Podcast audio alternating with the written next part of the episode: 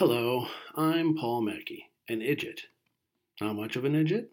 Well, I had a whole complex and interesting episode planned for today, but I somewhat miscalculated my day. I knew I was working eight hours, and I knew I was going to MSP Airport to pick up my father in law. But, of course, that is at least six hours of driving. Add in all the other life stuff of the day and getting adequate sleep tonight, and that leaves me with a crazy short episode, with no frills, between activities.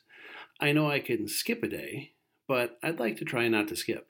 So, anyways, happy hunting, and I'll check back in tomorrow.